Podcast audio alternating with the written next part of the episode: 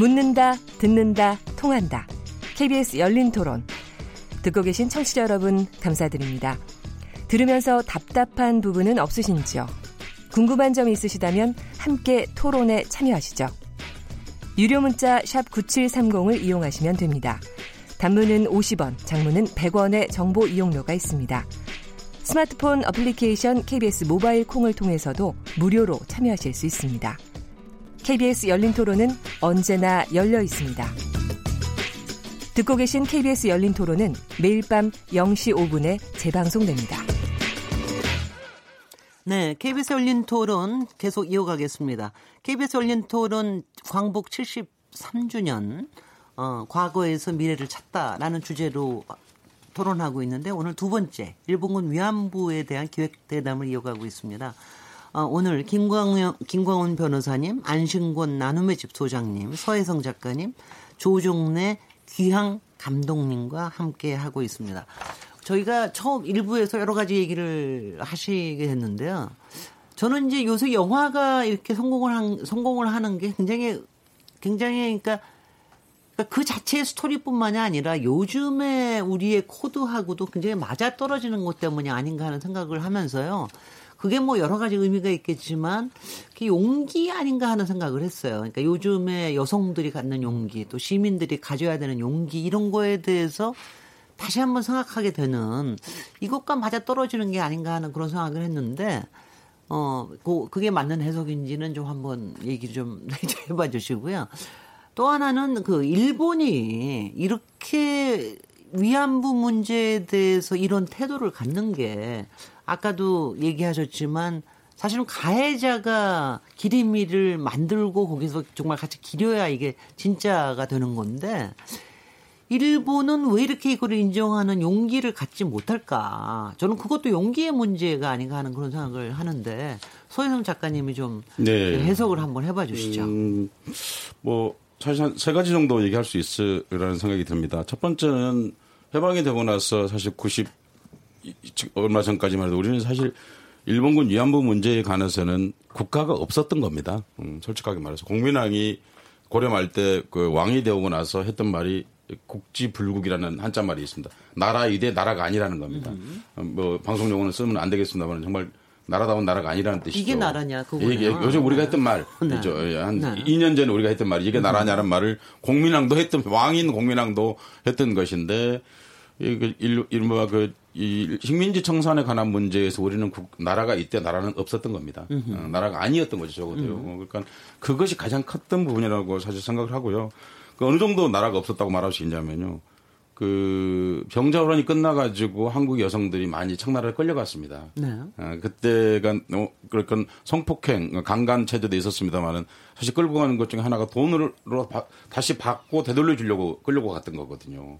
어, 그런데 그때 조선 시대는 그래도 홍제철을 건네면 뭐 깨끗해진다. 어, 음, 이런 말도 있었고요. 어, 왕명으로 그렇게 했던 겁니다. 어, 그러니까 어쨌든 간에 그게 문화적인 예술적 퍼포먼스에 가깝습니다. 요새 말 하면. 그렇긴 합니다만은 국가가 뭘 하려고 한 거예요. 네. 어, 또 하나는 이제 그 이혼 그 설령 그렇게 끌려갔다 왔다 하더라도 국가에서는 이혼을 허용하지 않는다 했습니다. 음흠. 왜냐하면 개인의 책임이 아니기 때문이다. 그러니까 아니 저 세상에 병자호란 때도 그 정도 생각은 했던 겁니다. 네. 그런데 우리나라는 해방되고 나서 70년 동안 사실 거의 70년 동안 그런 생각을 하지 않은 거죠. 그런 점에서 이 고통당하셨던 분들 처지에서 보면 이런 국가 부재 상황이 수, 수십 백 년 가까이 유지되어 왔던 겁니다. 사실은요. 그러니까 거기에 대해 낙담하니까 결국 시민들이 나서 나섰던 거죠. 정대협을 포함해서 여러분들이 나눔의 집뭐 분들이 나 시민들이 나서서 여기 일게 됐던 것이고요. 일본과 한국의 뚜렷한 차이를 한 가지 얘기할 수 있습니다. 이 문제에 대해서요. 한국인들이 그 제가 촛불 집회 때 강연 다니면서 늘 했습니다마는 대략 한 3.8년에 한 번씩 전면적 봉기를 해왔습니다. 네. 1894년 이후에 무슨 얘기냐면 문제가 생기면 스스로 해결하려고 하는 굉장히 주인 의식이 강합니다. 그러니까 네. 다, 뭐 그런 여성을 포함해서 어, 그러니까 그 그거 그런 분위기가 우리는 우리 역사를 스스로 만들어 왔다고 하는 자부심이 있다는 겁니다. 그러니까 한국인이 국가에 대해 불만이 제일 많습니다. 이유가 뭐냐면 내가 만든 나라이기 때문인 거예요. 음, 음. 일본인들은 그렇지 않습니다. 어, 일본인들이 오늘날 일본 헌법 체제라고 하는 것이 이 메가더 정부 그러니까 메가더 사령부가 만들어준 어, 이, 뭐, 이거, 이 점령군에서 만들어진 헌법 체제지 않습니까? 그런데 일본 헌법의 제 1조에서 8조까지가 텐노 조항 그러니까 일본 황, 왕에 대한 조항이고 그 다음에 제 9조 일본말로 큐조라고 그럽니다. 그러니까 음흠. 제 9조가 이른바 평화헌법 조항입니다. 음흠. 무슨 얘기냐면 국민이 먼저 없어요. 왕이 먼저 헌법 1조에서 8조까지 왕이 있고 음. 그다음에 국민이 나오는 거예요. 아. 이게 그러니까 우리는 상상할 수 없는 멘탈이 다르군요. 예, 완전히 다른 거예요. 네, 네. 그러니까 일본인들은 민의 성장이라고 하는 것이 우리하고 성질이 다릅니다. 음흠. 우리는 정말 밑에서부터 올라와서 민들이 성장해 가지고 아니 촛불 대집회라고 하는 게 엄청난 일이지 않습니까? 네. 그러니까 그렇게 해서 주권을 스스로 획득해요. 음. 어, 그러니까 그러니까 불만도 많은 거예요. 음흠. 자기가 뭘 만들었기 때문에. 음흠. 그러니까 그런 그런 그런 성격인 것이고 특히 이제 이 영화가 이런 식의 영화들이 더 많은 대중들이 보는 이유는 시민들이 그만큼 자의식이 향상돼 있다는 뜻입니다. 음흠. 누가 이거 돈 주고 봐라 하는 게 아니고 음. 옛날에는 동원해서 보라고도 안 보죠 이렇게 하면요. 그런데 시민들 스스로가 만든 세계에 살기 때문에 그러니까 나도 여기에 참여해야 되겠다. 어떻게 영화를 통해서라도 이 역사에 동참해야겠다는 생각을 하는 것이죠. 일본이 이 문제를 해결하지 못한 가장 근원적인 뿌리는 제가 보기에는 두 가지인데 하나는 권력 집단이라는 게 사실 일본 독재 국가입니다. 음. 자민당 일당 독재 국가잖아요. 사실은요. 음흠. 다른 당이 있지만은 사실상 집권 못하는 거잖아요. 그럼 뭐 우리가 누구나 다 아는 건데 그러니까 의회 독재 국가죠. 대표적인. 어, 그런데 그런 상황에서 이 의회가 이 의회를 장악하고 있는 자민당의 핵심 세력이 이른바 이 이층 이 사람들이 이 일본 텐노파들입니다. 그러니까 어, 이 과거에 천황제로 복귀를 꿈꾸는 사람들이거든요. 음. 이 사람들이 갖고 있는 핵심적인 관점이 두 가지입니다. 하나는 이른바 그 잃어버린 영토를 회복하겠다는 겁니다. 그 잃어버린 영토 생각고 열도 일본 말로 하겠습니다. 그다음에 북방 오개섬 그리고 어, 다케시마 어, 독도를 얘기하는 겁니다. 네. 이세 개가 마치 자기들 땅이었던 것처럼 이걸 되돌려 받겠다고 하는 것을 교과서에 실어 싣고 있습니다. 아예 우리나라가 들으면 기가 막힌 일이지만 이렇게 하고 있다는 거죠. 네. 또 하나가 뭐냐면 우리가 흔히 말하는 과거사, 그러니까 전쟁 전의 책임에 대해서 회피하는 겁니다. 그리고 기록을 안 하는 겁니다. 그리고 기록을 삭제하는 겁니다. 그리고 그런 기록을 하는 사람들 협박하는 겁니다. 네. 어, 그러니까 왜 그러냐면 이 사람들이 생각했을 때 자기들이 일본이라는 나라가 생기고 나서 가장 잘 살았고 가장 영광스러웠던 시기가 2차 대전 시기입니다. 그렇죠. 우리는 그렇게 생각 안 하죠. 세계 장면에 처음으로 떠올랐던 그렇죠. 아시아, 예, 아시아 예, 예, 국가니까. 예, 예. 그러니까 네. 근데 지금 아베 신따로라는 이 아베라는 사람이 누굽니까? 아베 신조가. 음흠. 그 사람이 바로 아베 할아버지가 우리 다 알고 있는 기신 오브스케입니다. 글쎄. 예. 그러니까 그, 그 사람들이 이 만주를 통치했던 사람들이지 않습니까? 음흠. 한 조선을 통치하고 자 일본 말로 어 그리고 만주를 통치하고 중국을 해안선을 따라서 중국을 통치하고 그리고 일마 대동아 공영권이라고 우리는 그걸 그렇게 말하지 않고 침략과 그리고, 그리고 일본군 위안부 이렇게 수많은 사람들 끌고 가서 한국에 수많은 사, 수백만 명을 끌고 가서 고통스럽게 했던 일이라고 생각하는데 그, 이, 이, 황, 이 일본 텐노파들, 음. 일본의 천황주의자들 그렇게 생각하지 않고 대일본 제국의 가장 영광스러운 시기였다고 생각하는 겁니다. 아. 그렇기 때문에 이거를 만약에 자기들이 인정하게 되면 음흠. 특히 이제 한국이 지금 집요하게 물고, 문제를 들고 있지 않습니까? 음흠. 사실 뭐 중국에도 숫자가 많은데 중국은 우리하고 비교할 수가 없거든요. 한국인이 집요하게 문제를 물고 늘어지고 있는 거거든요. 그러니까 정말 여기 계시는 이 세 분들에 대해서 저는 정말 이, 이 자리에서 정말 고마운 말씀 드리는데 한국인들이 집요하게 물고 늘어지니까 정말 일본이 힘들어하고 있거든요. 실제로 힘들어하고 있습니다. 네. 그러니까 어, 그런데 불구하고 이걸 인정하게 되면 그 좋았던 시기를 자기들 스스로 부인해야 되는 거예요. 그러니까 천황 시대의 오류를 인정하면 네. 그러면은 자기네들의 오소리티 이른바 권위가 네, 무너진다고 예. 완전 생각을 하는. 예, 예, 예, 아니 어저께 독도 영유권 가지고 얘기를 하는 과정에서도 그 일본의 그저 일본 교수님 잘 아, 아 시는 호 교수님 네, 예, 예, 이분이 얘기하시기를 솔직히는 독도 영유권 얘기하는 거는 정부에 몇 사람밖에 없다. 국민들은 별로 관심이 없다. 왜냐하면 그거 우리 생활하고 무슨 상관이냐. 그래 그런데 그렇기 때문에 또 정부에서 그렇게 열심히 교과서까지 넣고 하는데 그렇게 하는 이유가 하여튼 정부의 일부의 그 패권, 패권 그리고 아마 그 패권주의는 어 뭐 이거 뭐 아베가 지나갔다고 없어질 것도 아니고 50년, 100년 앞으로도 계속 갈 거다. 그러니까 그 그걸 알고 대응을 해야 된다. 이런 얘기를 하시던데요. 상당히 상당히 특 그러니까 좀 보면 독특한 문화이기도 해요. 네네. 바로 그래서 김광현 변호사님께 바로 여쭤보는 예, 예, 예. 지금 이거 소송하시고 그러면서 너무 굉장히 많이 느끼실 것 같아요. 어, 소송도 소송인데 네. 우리 저 작가님 네. 하신 부분에 대해서 그 천황 천황파와 그렇게 말씀하셨는데 네. 그 1936년 이른바 이륙 그저 쿠데타 때 이런 데 보면 황도파와 통제파 소위 네. 일본 사회의 주류는 통제파 아닙니까? 네. 그죠? 황도파는 그, 어, 동북 방면에 그 아주 급진적인 천황을 옹립하려고 하는 사람들인데 그 사람들이 도교도를 점령하고 어? 의회까지 점령하고 이랬는데 마지막에 안 되니까 할복 자살하고 그랬잖아요. 음. 예? 음. 그래서 이른바 대동아 공영권 실패 할 때까지 갔던 사람들은 음. 이른바 그 통제파들입니다. 네. 일본 사회에서 음. 그 사람들 중에 가장 잘못 그 갔던 사람이 도조 히데키고 음. 그렇거든요. 네. 저는 조금 그 우리 서 작가님하고 생각이 좀 틀려가지고. 네. 네. 네. 아, 지금 그 말씀을 예. 그 하시니까 네, 네. 그, 그 36년도 너무 자세하게 일본 또 역사로 가시면 저희가 좀 예, 예. 저기 예, 예. 그러니까, 그러니까 그 네. 제가 말씀드린 것은 그, 그 당시에 이제 항도파라는 게 기타 이끼의 사상을 가지고 이제 그 했던 항도파하고 그렇지 않고 항도파가 이제 실패하면서 통제파라는 사람들의 정권을 전체를 틀어주고 이제 군국주로 치달아 가는데요. 네. 제가 그걸 구분해서 말씀드린 것은 아니었습니다. 네. 그러니까 예, 예. 오늘날 일본에서 이렇게 극우 경향을 가지고 있는 그 그룹들을 포괄적으로 제가 예. 천황주의자다고 제가 얘기한 것이지 예, 예. 과거의 항도파를 얘기했던 것은 아닙니다. 네. 근데 저기 아니 그 왜냐면 저희가 굉장히 이제 궁금하기도 궁금하기 아니 궁금하기도 하고 좀 이상하기도 하고 하는 생각이. 가령 독일 같은 경우에는 물론 나치의 만행이라는 게 엄청나게 전 세계적으로 알려져서 그런 것도 있지만 끊임없이 반성하고 또 자책하고 또 그러니까 정말 독일 사람들의 트라우마처럼 돼 있잖아요. 근데 그런 과정을 거쳐서 그래서 그리고 굉장히 겸손하게 하다가 이제 그러다 보니까 몇십 년 지나고 나니까 사실 독일이 요새는 굉장히 건강한 세계 리더십으로 다시 떠오르기도 하고 그러는데 아니 왜 아니 그거 인정하는 조차가 왜 이렇게 힘든 겁니까? 왜냐하면 만약 그걸 인정하면은 수많은 보상금이 배상금과 보상금이 걸려서 그런 겁니까? 아니면 정말 그, 그 이게 저기 자존 역사에 대한 부정의 문제입니까? 어떤 거라고 저 아마 조정래 감독님도 많이 생각을 하셨을 것 같은데요. 네, 아우 정그 방금 말씀하신 그런 질문을 정말 많이 듣는 것 같습니다. 네, 네, 그리고 저도 많이 네, 겪고 네, 네. 실제로 일본에서 이제 상영회를 많이 했거든요. 네. 뭐 진짜 그 히로시마 부터 시작해서 뭐그 고베나 오사카 이런 등등 이제 홋카이도에 있는 삿포로까지 상영회를 하면은 많은 일본 분들이 영화를 보러 오시고 보시고 난 다음에는 정말 많이 우시면서 음. 간혹 보면은 중간에 나가신 분들이 있어요. 네. 도저히 못 보겠다고 음. 화내시는 분도 제가 딱 두 분 봤습니다. 예.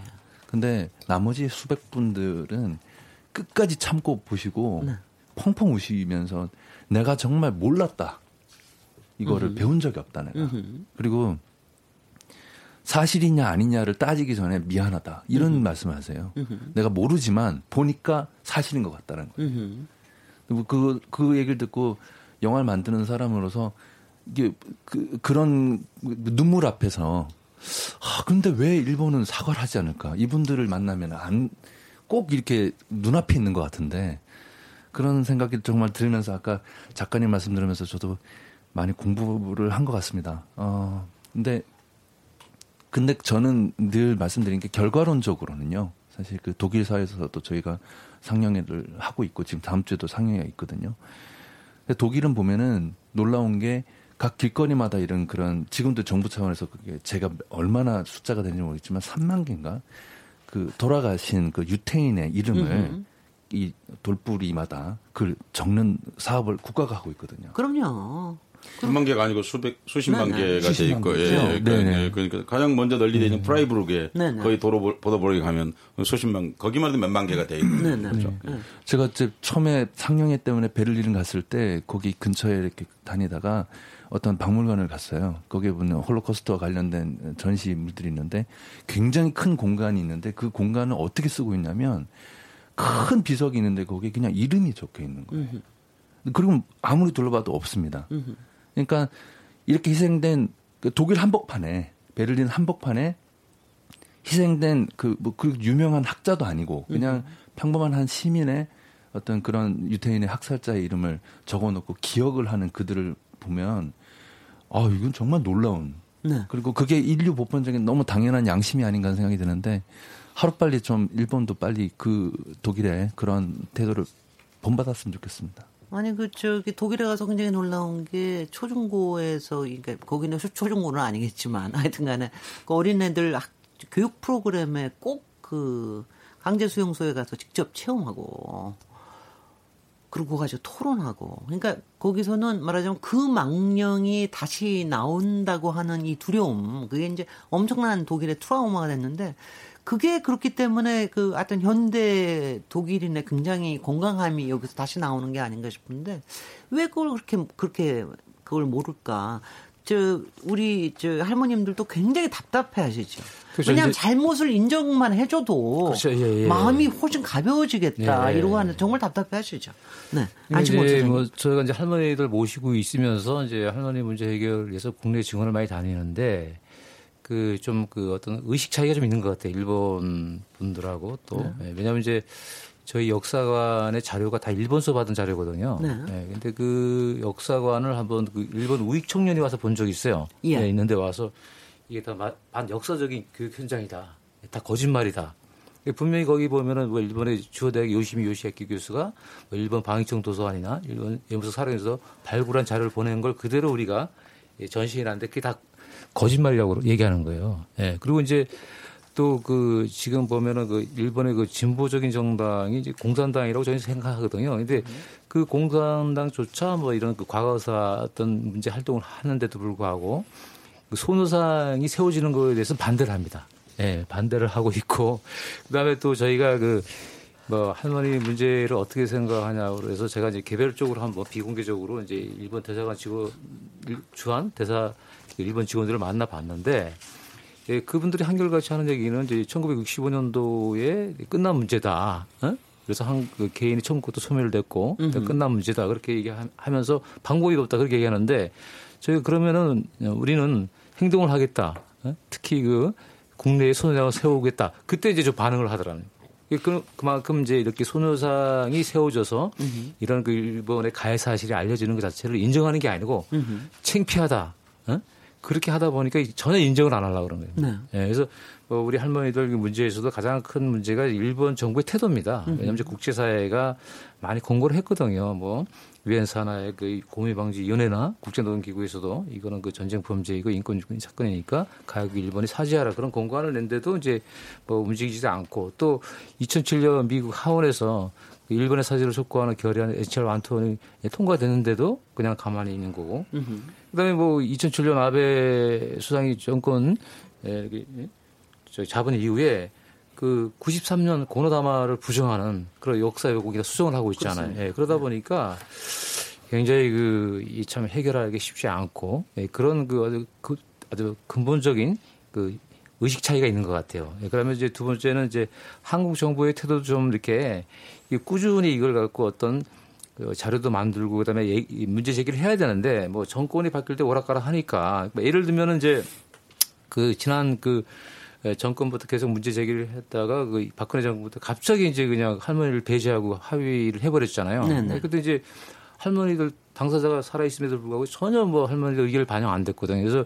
이게 내용성 절차상 문제가 있다. 그래서 이제 예, 뭐 어떤 거에 예? 그 새로운 정권이 들어오면은 이제 이걸 예, 무효나 뭐 파기 또 재협상을 하겠다 했는데 지금 뭐 새로운 정권이 출범한 지 1년이 지났는데도 불구하고 이 외교적인 문제 때문에 이제 이걸 어? 떻게 할 수 없다 그런 이제 얘기를 하니까 답답한 거죠. 그러니까 네. 왜냐하면 이제 우리가 합의라는 것은 외교적인 합의는 그 국가 간의 할성 인정할 건 인정하지만 뭐 정권이 바뀌어서 유불리를 따졌을 때 불리하면 파기할 수 있는 게 예, 외교적 합의라고 그렇게 일본 학자도 얘기하는데 예, 근데 우리 정부만은 이게 이제 합의도 잘못됐고 뭐 그다음에 일 10억 엔을 돌려주겠다. 그래서 예비비를 확보해서 뭐 할머니를 음, 피해자 중심으로 하겠다 하지만 이 그다음에 그 합의에 의해서 생긴 해외 치유지대도 해체를 못 하잖아요 지금. 음흠. 그러다 보니까 참 이 한국 정부의 어떤 외교력이 좀 부재해서 그런 게 아닌가 음흠. 그런 것도 좀 생각하게 됩니다. 네, 어저께 또 저희가 또 문제 가지고 토론을 할 때도요. 네. 그러니까 일본의 태도는 절대로 굳어지지 않을 것이다. 네. 뭐 계속 그렇게 주장을 하면서 기회를 보고 네. 100년이 지나도 또 기회를 볼 것이다. 이렇기 때문에 네. 우리로서는 오히려 쓸데없이 분쟁에 말려 들어가지 말고 네. 그 대신 자료를 축적을 하는 그렇죠. 거를 네. 계속해서 해야 된다. 그리고 그걸 세계의 공통적인 어, 팩트로서 이렇게 네. 깔아놓는 작업을 계속해서 해야 된다. 이런 쪽으로 많이 결론이 난 것 같았습니다. 근데 이제 이 위안부 문제는 네. 그러니까 저도 지금 지난 한 정말 몇십 년 동안 이렇게 보면 물론 고노, 고노 총리 시절도 한 번 있기는 있었지만 그러니까 이거의 끝이 그러니까 일본의 정부의 반성을 받는다 사과를 받는다는 거는 어떻게 보면 기대 난망일 수도 있다. 그러면은 우리가 추구해야 될 것은 무엇이냐라고 하는 게 어, 좀 필요한 것 같습니다. 각 개인적인 거, 개인적인 예. 것도 그렇고 국가적인 것도 그렇고. 김광환 변호사님. 저는, 네. 어, 특히 제가 이 사건 그 본격적으로 인연을 맺게 된 거는 그 전에부터 관심이 있었는데, 네. 어, 나눔의 집하고 우리 인연을 맺으면서 본격적으로 했습니다만은 특히 그, 음, 계속 위안부 그 피해 할머니들 그 일본이라는 나라를 상대로 이 소송을 하면서 좀 더 속을 들여다볼 수 있었거든요. 예. 일본이라는 나라 특히 제가 그 2012년도 저는 박근혜 그 전 대통령을 찍은 사람입니다. 음흠. 찍었는데 음흠. 어떻게 이렇게 정말 어처구니 없다. 응? 말도 안 되는 거. 차라리 음흠. 이런 거는 하지를 말지 음흠. 이런 생각을 했어요. 예? 네. 어 그리고 어 지금 어그그 그 이후에 그 2015년 이른바 위안부 합의하고 나서 뭐 손해배상 소송이 어떤 영향을 미칠 건가 하는데 저는 한 말씀만 그 드리면은 별로 영향이 없을 거라고 봅니다. 네.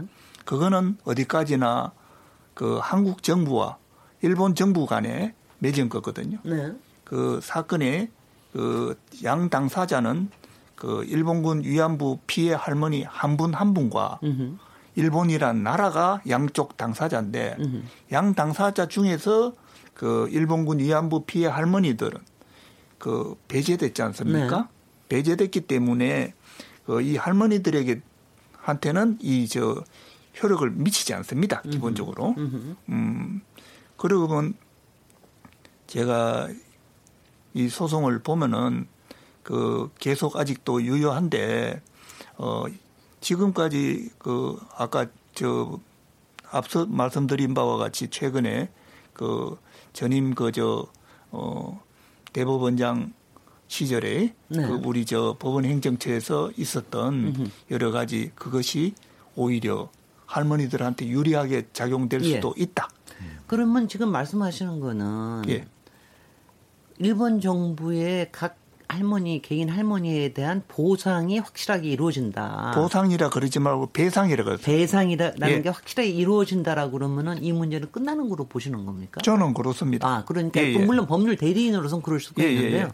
저희가 이제 국가 대 국가 아니면 사회 대 음. 사회 아니면 뭐 또 민족 대 민족 또 저 인류의 인권의 문제 이거를 보면은 그것만 가지고는 배상으로 가면은 되죠, 그것만 음. 그것만으로 아니, 그러니까 그렇게 차라리 마음 먹으면 편하게 해서. 근데 보면은요, 할머님들 몇 분 안 남으셨잖아요. 그렇죠. 그리고 그분들도 물론 이제 그 다음에 상속인을 통해서 네. 뭐할 수도 있겠으나 점점 힘이 약해질 거 아니겠어요. 그러니까 이게 참 그 점에서 이렇게 어떤 데 보면 막막하다는 뭔가 이렇게 장벽에 막 부딪힌다는 그런 생각이 들 때가 있습니다. 서, 서희 성장. 네, 네. 그몇 가지 말씀드릴 수 있는데 우선 그 2015년 12월 28일 날 맺었던 12.8 뭐 제2 구력 합, 예, 네. 합의, 제2 구력 합의죠. 음. 그러니까 예, 그 그게 거기 들어있는 최종적 불가역적이라는 표현이 음흠. 일본 말로 한일 합방 문서에도 안 들어있던 표현입니다. 글쎄요. 예. 네. 식민지 될 때도 안 썼던 표현이에요. 그 말은 무슨 얘기냐면 일본이 얼마나 이 문제를 갈급하게 생각하고 있느냐를 잘 반영한 말입니다. 네. 그러니까 두려운 자가 말이 많은 법입니다. 네. 어, 그러니까 두려운 자가 수식어가 많은 법입니다. 그러니까 그 말은 이건 해결할 수 있는 가능성을 갖고 있다. 저는 그렇게 생각합니다. 그러니까 저는 그 말 속에 도리 희망을 얻었습니다. 예. 아, 이 자들이 정말 마지막까지 왔구나라는 생각을 했습니다. 그러니까 그 그래서 그런 점에서 저는 그렇게 별로 그렇게 생각하지 않습니다. 네. 어, 도리어 아니 그 트럼프 대통령이 한국에 와서 좋은 일 많이 해주고 있는데 네. 기후 변화 해박도 탈퇴하시더만요.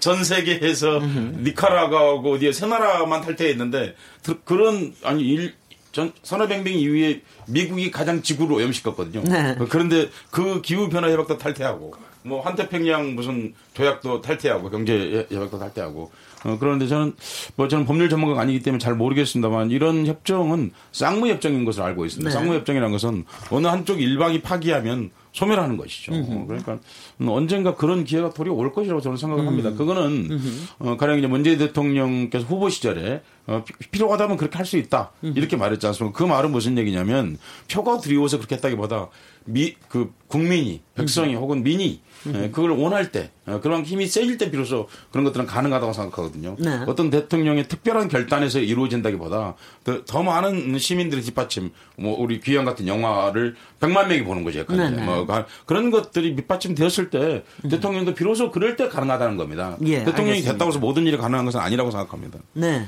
귀한 말씀 고맙습니다. 오늘 KBS 열린 토론 어, 광복 73주년 특별기획 3부작 하고 있는데요. 과거에서 미래를 찾다라는 주제로 두 번째 시간 일본군 위안부 문제에 대해서 얘기 나누고 있습니다. 잠시 쉬었다가 토론 이어가겠습니다. 지금 여러분께서는 KBS 열린 토론 시민 김진애와 함께 하고 계십니다.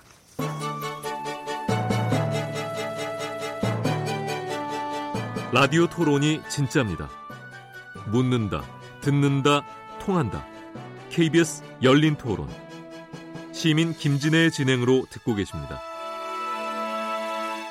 네, KBS 열린 토론 계속해서 토론 이어가겠습니다. 오늘 KBS 열린 토론 광복 73주년 기획 특집으로 두 번째 일본군 위안부에 대해서 대담을 이어가고 있습니다. 김광현 변호사님, 안신권 나눔의 집 소장님, 서혜성 작가님, 조종래 감독님 이 네 분과 함께 하고 있는데요. 그 이제 그러니까 앞으로 어떻게 할 것이냐 뭐 이런 얘기를 좀 마지막에 좀 했으면 좋겠는데요. 저는 제가 제가 이렇게 위안부 문제 항상 가슴 아파하면서도 한, 한편에서 제가 굉장히 뿌듯해하는 게 저는 영화 귀향도 그렇지만 이 소녀상 있잖아요. 이 소녀상이 가지는 의미라고 하는 게 이게 보통 의미가 아니다. 처음에 간단하게 시작을 했지만 이게 시민들하고의 소통, 그 다음에 이제 세계적으로도 굉장히 많은 사람들하고 소통할 수 있는 이 의미가 굉장히 크다라는 생각 평소에 갖고 있어서 정말 이게 이게 앞으로는 좀 세계적으로 좀 이게 더 연대가 될 수 있는 지금 여기저기 중국에서도 뭐 놀라고 많이들 얘기하는데 그런 가능성이 있지 않나 이런 생각을 해봅니다만은 어떻습니까? 그 다음에 또 하나는 어 저, 저는 이 과정에서 왜 북한은 물론 가끔가다 얘기는 합니다만 왜 북한은 가만히 있는가? 그러니까 조금 더 적극적으로 더 뭘 하는 게 필요하지 않은가 이 두 가지 생각을 제가 평소에 많이 갖고 있거든요. 근데 어떻게 생각하시는지 안정훈 소장님. 네, 저희가 이제 그 소녀상을 이제 파악해 봤더니 지금 국내에 한 102개, 네. 해외 10군데가 이제 세워졌습니다. 네. 그다음에 해외 쪽에는 특별하게 또 기린비가 세워져 있어요. 네. 그 미국의 동부 쪽에는 거의 기린비, 저 기린비고 서부 쪽은 소녀상인데 그 국내의 소녀상보다는 해외 소녀상 건립이 일본이 아주 민감하게 반응해요. 예, 예를 들면은 이제 2017년 6월 30일 날 원래 2015년도에 이제 애틀란타 그 음, 민권 국립박물관에 이제 협약을 맺어서 거기 앞에다 소녀상을 세우기라고 이제 협약을 맺었습니다. 거기 네. 건립 추진위원회에 이제 마이크 혼다 의원도 포함됐어요. 그런데 2017년 이게 2월에 언론에 공개되면서 음.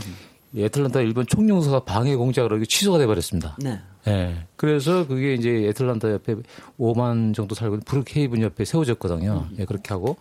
그다음에 앞서 이제 2013년도에 이제 글랜데이 처음으로 소송이 세워졌잖아요.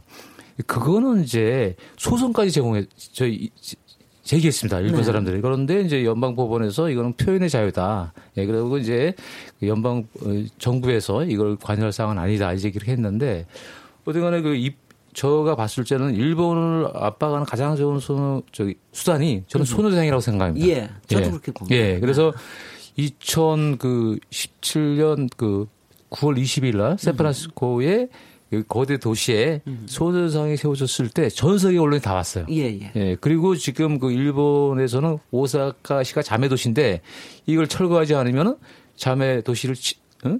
파기하겠다. 예, 그만큼 이제 압박을 받고 있는데 어떤 그래 제가 봤을 때는 할머니 문제 해결에 가장 큰 수단 중에 하나가 바로 손상 건립이다. 그것도 해외 쪽에 예, 이렇게 이제 저는 생각하고 있습니다. 그리고 이제 지금 유럽에는 없습니까?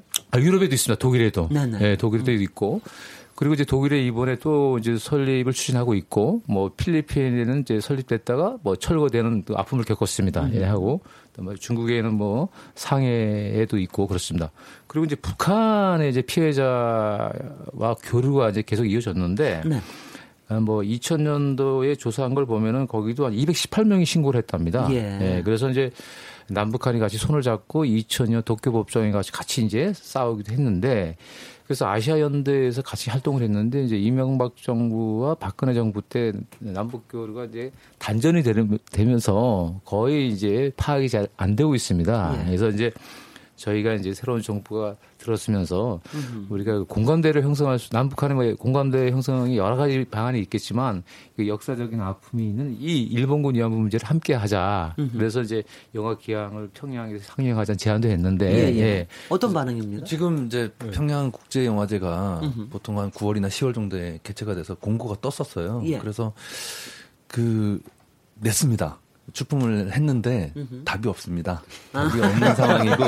근데 정치적으로 해석을 하는 모양이죠. 그 네. 아무래도 네. 그런 네. 그 외교적인 관계나 그뭐 미국과의 관계라든가 이런 부분들이 아마 연관이 돼 있는 것 같은데, 근데 어 저희 귀향 이제 막상 상영회를 하고 이제 그 전후로 해서 되게 놀랐던 일이 그 일본에서 이제 저희가 상영회를 할 때인데 그 공식적으로 요청이 들어왔는데 조선신보에서 그 여러분도 잘 아시겠지만 일본에 있는 그 조총련 기관지라고 네. 이제 알려진 그 조선 신보에서 어 인터뷰 요청이 들어와서 인터뷰를 했습니다. 네. 근데 인터뷰를 했다고 이게 나올 수는 없, 나오는 거는 또 다른 네, 네. 문제잖아요. 근데 네. 어 기사가 아주 크게 났습니다. 예. 그뿐만 아니라 그 이후에도 추가로 이, 이 영화에 대한 어떤 그 반응이라든가 이런 것들이 또 기사가 됐는데 제가 듣기로는 제가 잘못 알고 있을 수는 있는데 한국 영화에서 한국 영화를 그렇게 조선신보에서 다룬 적이 없었다고 합니다. 예, 그 이전에. 경우는. 예, 예, 예. 네. 게다가 이제 들리는 소문에 의하면 네.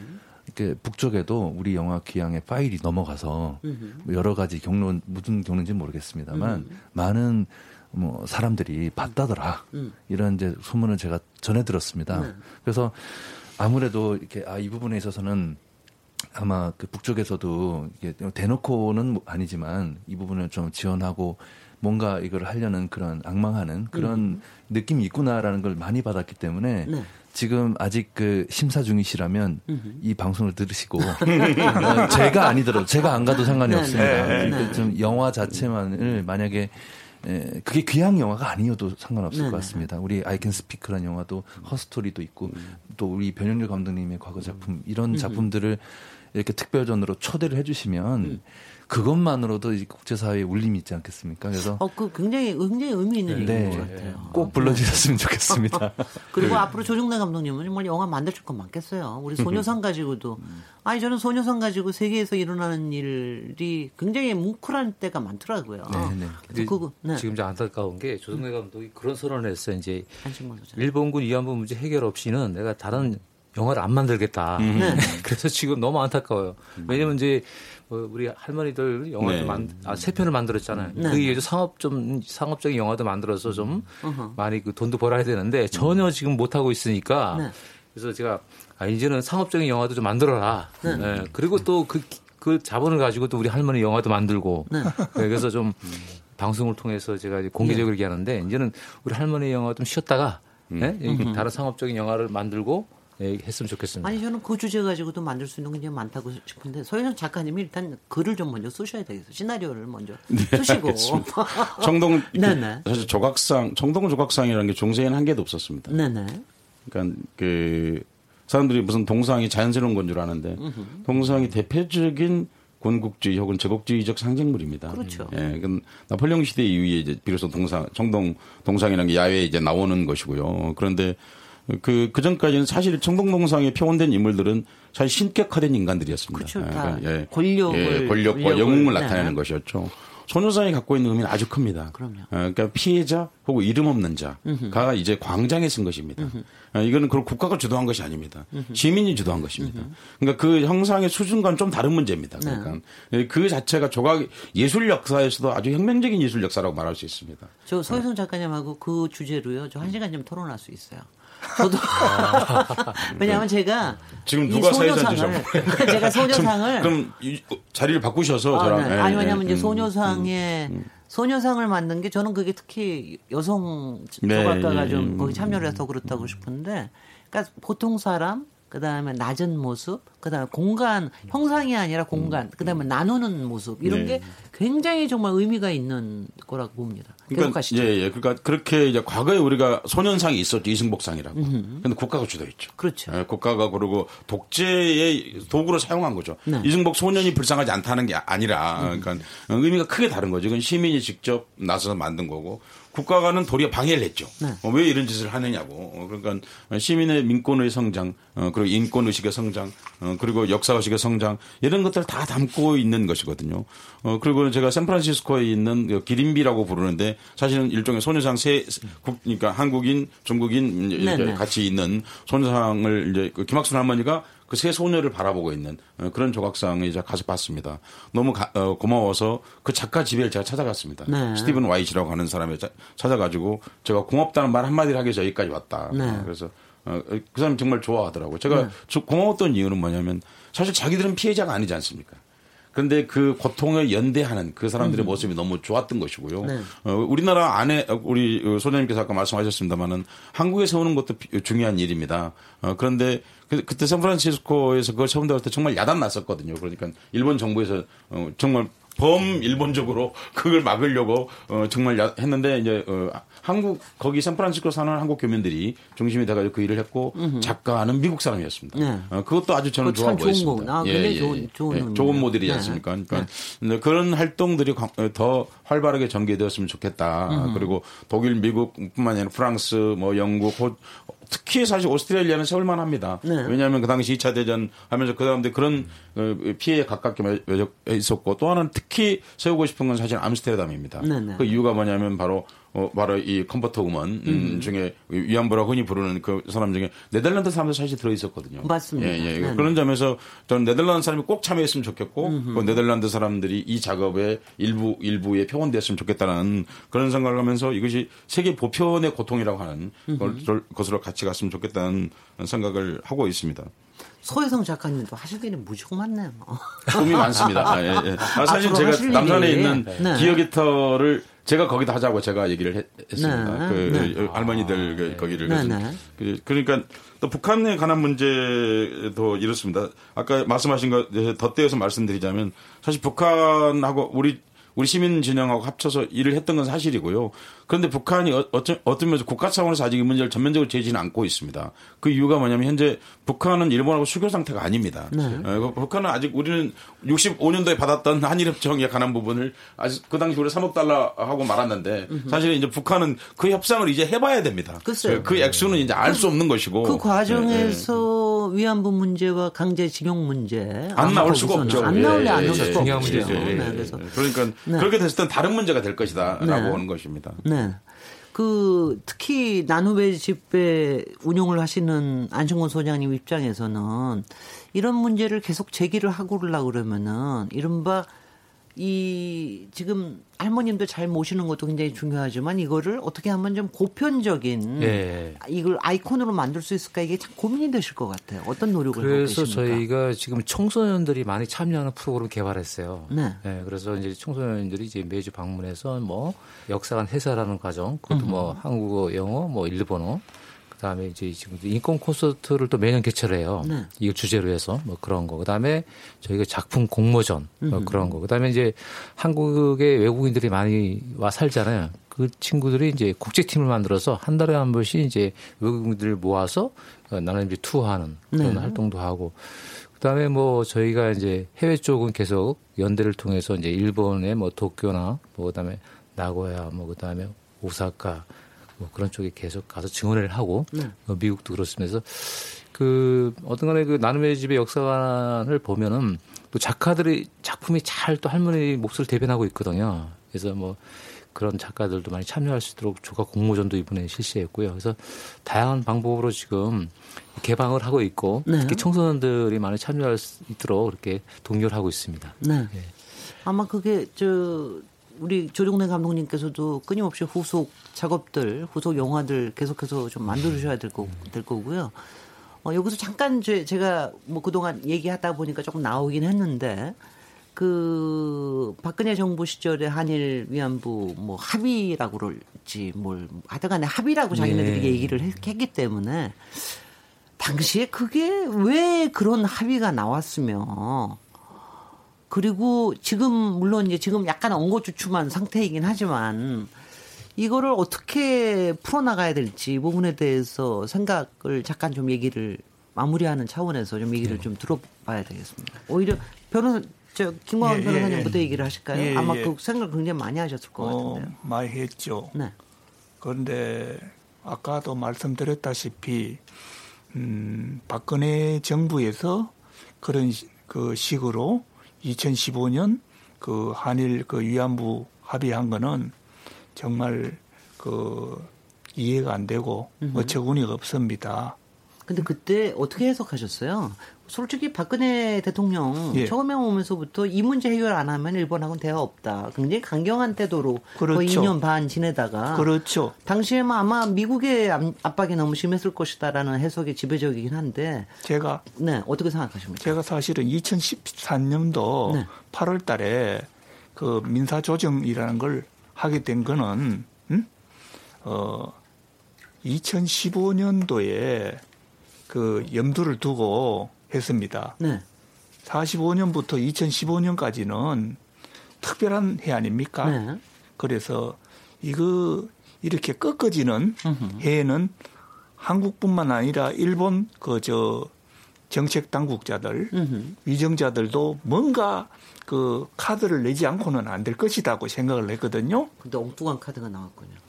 그렇죠. 와, 그래서 그 2015년 10월 달까지 그 저 기억나시죠? 그때 음. 박근혜 대통령 저 북경 천안문 그 막내에 네. 올라갔던 거. 거기 올라가서 저기 아베 쪽으로는 보지도 않았잖아요. 그러니까 눈도 눈길도 한 번 안 쳤잖아요. 뜨개질 했죠. 어, 성동격설을 했는데 네.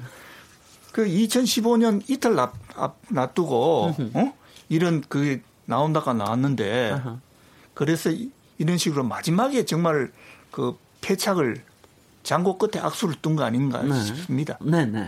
저기 저 소혜선 작가님은 지금 지금 현재 정부의 약간의 어거주춤한 태도 이게 네. 어느 어떤 때 좀 풀릴 수 있는 계기가 없고요. 네, 뭐 저는 어떤 계기를 너무 찾으려고 그럴 필요는 없겠다라고 네네. 네. 생각합니다. 그거보다는 아까도 말씀드렸는데 그 시민의 더 많은 요구가 문재인 정부의 가장 큰 압, 압력이자 동행이다라고 음흠. 생각을 하고요. 음. 그리고 어, 그 뭐 일본 눈치 보고 미국 눈치 볼 필요는 없다고 생각합니다. 어, 그들이 가장 좋아하는 서구적 기준이 있습니다. 가장 어, 려운 일은 훌륭한 기준을 가지고 가면 되는 거거든요. 이른바 44년도에 나온 뉘른베르크 전범 재판 기준, crime 네. against humanity. 그러니까 인륜에 반하는 범죄에 관한 그 기준이 명료하게 있지 않습니까? 그러니까 거기에 따라 그 국제 기준입니다. 음. 한국이 만든 것도 아니고 미국과 프랑스, 영국과 뭐 수많은 나라 사람들 같이 만든 그 기준이거든요. 그러니까 그런 기준을 아시아적으로 혹은 한국적으로 해석한 그런 원칙에 따라서 행동하면 되겠다. 문재인 정부가 음흠. 그렇게 생각합니다. 네. 네, 네. 네. 예, 저. 네. 그, 김광현 변호사. 예, 예. 어, 그런, 그래서 그 촛불 사태 이후에 새로 저 출범한 문재인 정부 달라질 줄 알았는데 그 이 문제만큼은 음흠. 뭐 여러 가지 저 그 명분을 그 하면서 어, 현 대통령도 크게 달라진 것 같지 않고 이 뭐 대한민국 민주주의 나라 아닙니까? 그현그 외교 장관도 크게 지금 달라진 그게 없거든요. 이 위안부 네. 피해 문제에서는 글쎄요. 피해자 네. 문제. 그래서 아까 우리 저 작가님이 말씀하셨잖아요. 이거는 어 우리 저 시민사회가 견인을 해야 된다. 음? 박근혜 정부 못지않게 이 문재인 정부에 대해서도 어느 정도 그 저 그 고언을 할 거는 하고 말이죠. 예? 박수를 서슴없이 칠 때는 치고 이래야 되는 거 아닌가 싶습니다. 네. 안중근 소장님은 나눔, 나눔의 집과 그 모임들에서 이 부분에 대해서 어떤 특별한 노력을 하고 계시는 게 계세요? 네, 이제 뭐 정부와 이제 소통을 하면서 이제 끊임없이 왜냐면 이제 그 새로 정부 출범 이후에 그 중부부처 여성가족부에서 할머니들 면담 별도로 했어요. 네. 그때 이제 구체적으로 할머니 다 얘기했고 그래서 한 얘기가 이제 잘못된 합의니까 합의를 이제 무효나 파기를 좀 선언해 주시고 또 합의에 의해서 만들어진 하해 치유 재단을 해체해 달라는 거. 그 다음에 15억 원을 돌려주라는 거. 이렇게 했는데 지금 그때 뭐 평창 동계올림픽 이 있으니까 또 그런 그 외교적인 문제가 있으니까 좀 기다려라 뭐 그런 얘기 들었거든요. 근데 어떤 간에 이제 정부에서도 많이 신경 쓰는 것 같아요. 그래서 이제 먼저 그 10억엔을 돌려주기 위해서 예, 국가 ABB에서 이제 108억 원을 확보했다는 거. 예, 그다음에 또 지금 국가 지정 기림이를 이제 행사 치르면서 또 할머니 치, 저 추, 추모 기념 사업을 많이 전개하고 있습니다. 네. 그래서 기대를 하고 있고 좀 뭐 시간이 좀 되면 되지 않을까. 근데 음. 이제 그 앞서 이제 박근혜 정부 때 이 과정을 조금 설명하면은 음흠. 저희도 깜짝 놀라는 게 뭐냐면 2015년 12월 24일 크리스마스 이브 날 일본 기자들이 먼저 전화 왔어요 저희한테. 네. 네. 네. 네. 전화 와서 네. 그 지금 28일 날 서울 외교부 총서에서 그 위안부 문제 해결을 위한 한일 장관 회담이 열리는데 알고 있냐 그렇게 묻는 거에서 아 모른다 했더니 기자들이 의심을 하는 거예요. 아니 할머니들이 가장 많이 살고 있는 곳인데 정부에서 연락을 안 한다는 게 말이 안 되지 않냐. 네. 그리고 의심을 하는 거예요. 의아해야 했죠. 어, 그래서 저 이제 모른다 했더니 그날 저녁이 되니까 이제 구체적인 안이 세 가지가 나와요. 그때는 뭐냐면 이제 성노예라는 표현을 쓰지 말라는 거, 또 손해상 이전이나 철거 문제. 네. 그때는 또 재단을 만들어 갖고 10억 엔을 출연한다는 게 아니고 1억 엔을 출연한다 그랬어요. 그때는. 그랬던가요? 예, 초창기 때. 그래서 네. 이제 그걸 다 이제 반박을 했는데 그 28일까지 연락을 안 했어요, 저희한테. 예, 그리고 이제 당일날 할머니들이 그 거실에서 당사자 당신들 문제도 문제인데도 불구하고 그 연락도 받지 못하고 TV를 보면서 이제 지켜봤으니까 예. 그 할머니들 얼마나 그 가슴 아프고 음. 그 하겠습니까? 그래서 이제 그런 과정이 있기 때문에 음흠. 뭐 이런 그 이분 문재인 정부는 또 그런 과정을 다 알기 때문에 또 대통령께서 집중하고 나눔의 집을 방문한 적도 있었, 거든요 그래서 네. 좀 기대를 하고 있습니다. 예. 네. 예. 하여튼 외교라는 문제 네. 예. 특히 일본하고 외교라는 문제, 뭐 외교가 다 복잡합니다만 어느 하다 일본 아니 굉장히 여러 가지가 복잡하게 꼬이는 경우가 참 많은 것 같아요. 이것도 저도 뭐냐면 이거는 분명히 정치인들하고 얘기를 해야 될 일인 것 같아요. 사실은 여러분들하고 얘기보다도 아마 어떤 계기가 찾아질 것 같다는 그런 생각은 드는데요. 조정래 감독님 혹시 이 부분에 대해서는 뭐 생각하고 계신 게 있으세요? 뭐 저는 이제 항상 저 우리 영화 기약 만들 때도 많이 썼던 표현이 문화적 증거라는 네. 표현을 많이 썼습니다. 어, 아까 손여상 말씀도 하셨고 외국 나가 보면은 얼마나 일본이 정말 우리 영화 상영회 하는 곳에 어딜 가도 있어요 기자가. 사람 있고요, 돈 있고요, 네. 뭐 사방에 조직으로 깔려 있고요. 참 네. 대단합니다. 그러니까 사실 그 해외 상영회가 굉장히 큰 시민 단체들이 엄청난 돈을 들여서 상영회를 개최하는 게 아니거든요. 네.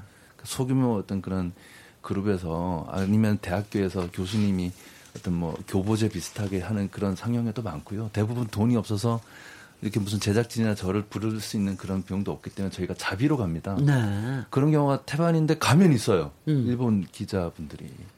그러니까 음. 그 사람들이 아까 작가님 말씀대로 얼마나 여기에 신경을 쓰는지. 네. 근데 샌프란시스코 소녀상 있을 때 안 소장님 저랑 그리고 이용수 할머니도 같이 그 현장에 있었는데 세상에 진짜 엄청나게 언론들이 오고 그런 광경을 바라보는 일본 그 관계자들 음. 그 사람 일본 관계자들도 있었거든요. 그 현장에서 그 사람들은 그 안에서 어떤 생각을 했을까 이런 생각이 듭니다. 그래서 아, 저는 저의 문화하는 사람으로서 뭐 일기 문화하는 사람이지만 계속해서 이렇게 아 알려야겠구나. 이렇게 계속해서 지금도 SNS나 소셜 미디어를 통해서 이렇게 우리가 학교에 어떤 고등학교 동아리 학생들인데 음. 영화를 상영할 수 있게 좀 해달라 그러면 무조건 오케이입니다. 네. 그러니까 이, 이 시점에서 우리 배급사분들께도 감사의 말씀 좀 드리고 싶습니다. 네. 그렇게 하는 데 있어서 항상 무료 상영회를 해 주실 수 있도록 허락해 주셨고 네. 그래서 지금도 계속 상영회를 하고 있는데요. 음. 저도 최선을 다해서 앞으로 계속 다니겠습니다. 그 일본이 집요한 게 그야말로 싸움을 하는 동안 우리도 굉장히 치밀하고 보편적으로 굉장히 넓게 끈질기게 해야 되겠다는 그런 생각이 많이 들고요. 이제 좀 마칠 시간이 됐는데요. 어, 마지막으로 한 1분 정도, 각기 1분 정도 쓰셔서 꼭 국민들한테 좀 당부하시고 싶은 말씀 좀 전해주시기 바랍니다. 안신곤 소장님부터 하시겠어요? 네, 네. 그, 정말 그, 할머니 문제가 아직 해결되지 않았는데, 이제 생존자가 몇 분 안 계시고, 또 이분들이 이제 그, 마지막 소원이 지금 내가 이렇게 살아 있어도 일본이 나를 보고 매춘부를 하는데 이것이 해결 안 되면 나는 영원히 매춘부로 낙인 찍혀, 지킬 것이라는 게 가장 두려운 거거든요. 근데 2015년 12월 28일 불법적인 합의 이후에 국제사회에서 가해 국가 피해자가 뒤바뀌어 버렸습니다. 오히려 그 일본이 더 큰 소리 쳐요. 예를 들면은 유네스코 등재를 했더니 합의한 2배다고 얘기하고. 또 이번에 그 국가 차원의 용서를 만든다니까 합의한 2배다.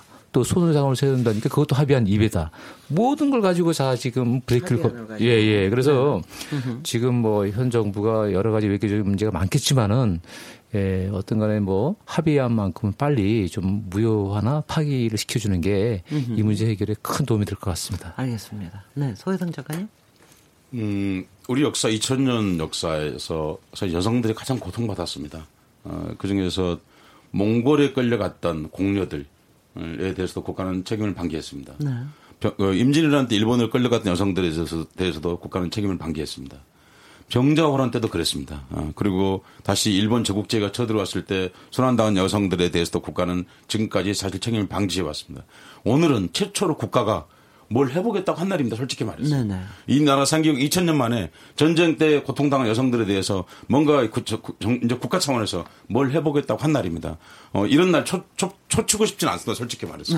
어, 국가에 대해 좀 더 기대해보고 네. 정부에 대해 좀 더 기대해볼 수 있는 출발점이 섰다고 생각합니다. 네. 왜냐하면 국가 차원에서 무슨 기림 날을 어쨌든 국가 기념일로 어, 정했기 때문입니다. 어, 그런데 그중에 정말 필요한 것은 일본의 사과도 있지만 일본이 사과하게 할 수 있는 가장 좋은 방법은 지금 우리가 말했던 많은 것들을 지속적으로 동시에 시행하는 것입니다. 그중에서 일본이 가장 두려워하는 것은 아까 말했던 그 문화 소녀상 영화를 포함한 그 문화적 표현과 음. 함께 사실은 기록 작업입니다. 네. 어 그러니까 그 이 그래서 저는 이번 뭐 국가가 연구소를 만든다고 그러는데 사실 현재 위안부가 정확하게 일본군 위안부가 몇 명이 있는지 정확하게 아는 사람 아무도 없습니다. 어, 우선 그 기록 사업이 정말 필요합니다. 현, 한때는 뭐 9개 나라 했다. 10개 뭐 나라 했다. 13개 나라 했다. 하물며 인도네시아에서는 남성들도 그 동원했다 위안부로 네. 막 이런 이런 얘기까지 나오고 있습니다. 그러니까 아직 조사해야 될 것은 너무 많다는 겁니다. 사실은 그래서 제대로 된 연구소와 어, 그 아카이브 시스템이 음. 필요하겠다. 왜냐하면 이런 말씀을 드리고 있습니다. 그러면 오늘 해결하지 못하더라도 그 그걸 알고 대중들에게 우리 정윤래 감독님 같은 이런 분들 널리 알리고 음흠. 그러면 그것이 이제 대중의 기억으로 남습니다. 음흠. 일본 제국주의가 저지른 국가폭력이 대중의 기억이 역사입니다. 어, 그리고 그걸 기, 역, 우리 대중이 기억하고 있는 한 그, 그리고 역사에서 패배는 없습니다. 음. 어, 그러니까 최종적인 승리를 위해서 반드시 아카이브가 필요하겠다라는 네. 생각을 합니다. 네, 김광원 변호사님. 예, 음, 그 열마디 말보다 한마디 행동이 필요한 때인 것 같고 네. 마지막으로 이제 20여 분 남은 할머니들 단 한 분 남으실 때까지라도 으흠. 우리 모두 어?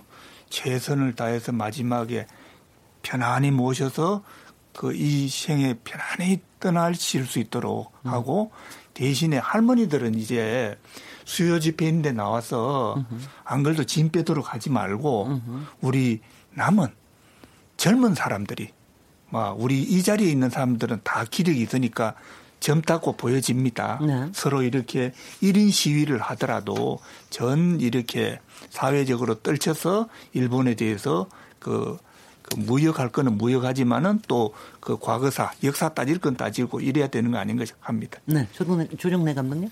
네, 만일 종교를 떠나서 말씀을 드립니다.